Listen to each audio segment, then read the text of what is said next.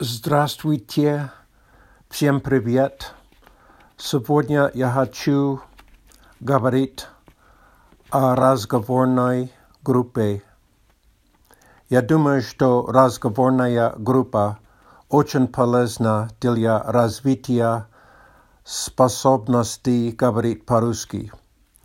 Разговорная группа – это группа, где есть учитель или носитель русского языка и, по крайней мере, два студента, но может быть четыре по скайпу. В этой группе студенты могут говорить о себе, о погоде или другие темы. Учитель действует как модератор. Он или она может помогать с грамматикой, произношением и незнакомыми словами.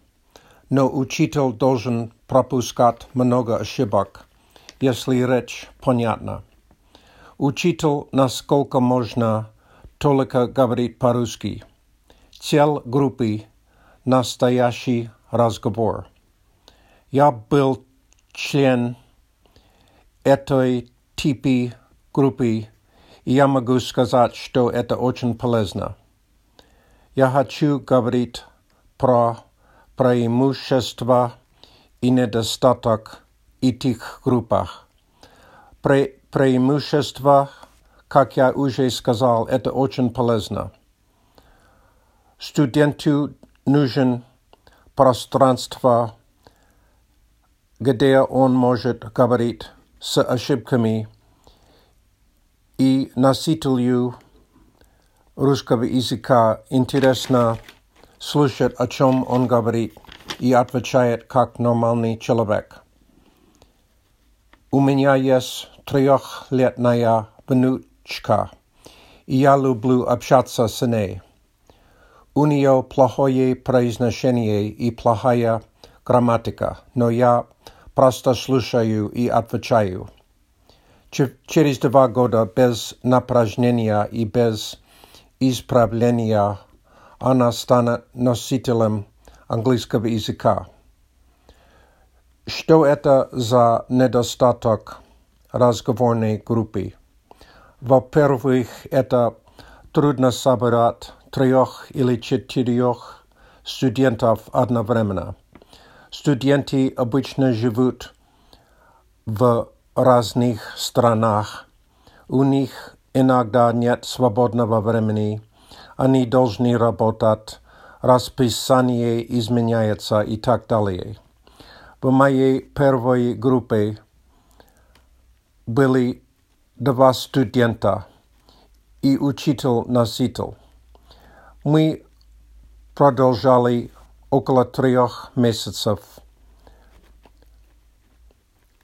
Второй недостаток. Я догадаюсь, что это не очень выгодно для учителей. Мне кажется, что цена для разговорной группы меньше, чем цена для обычного урока по скайпу. Что делать? Учители русского языка должны признаться, что разговорная группа очень полезна для студентов. Студенты и учитель должны найти удобное время для встречи. И если студент пропускает эту встречу, учитель не может повторить урок. И Наконец, цена урока должен быть выгодна для учителя. Но если, например, два студента, стоимость для каждого студента может быть половина нормального. До свидания, спасибо за внимание. Пока.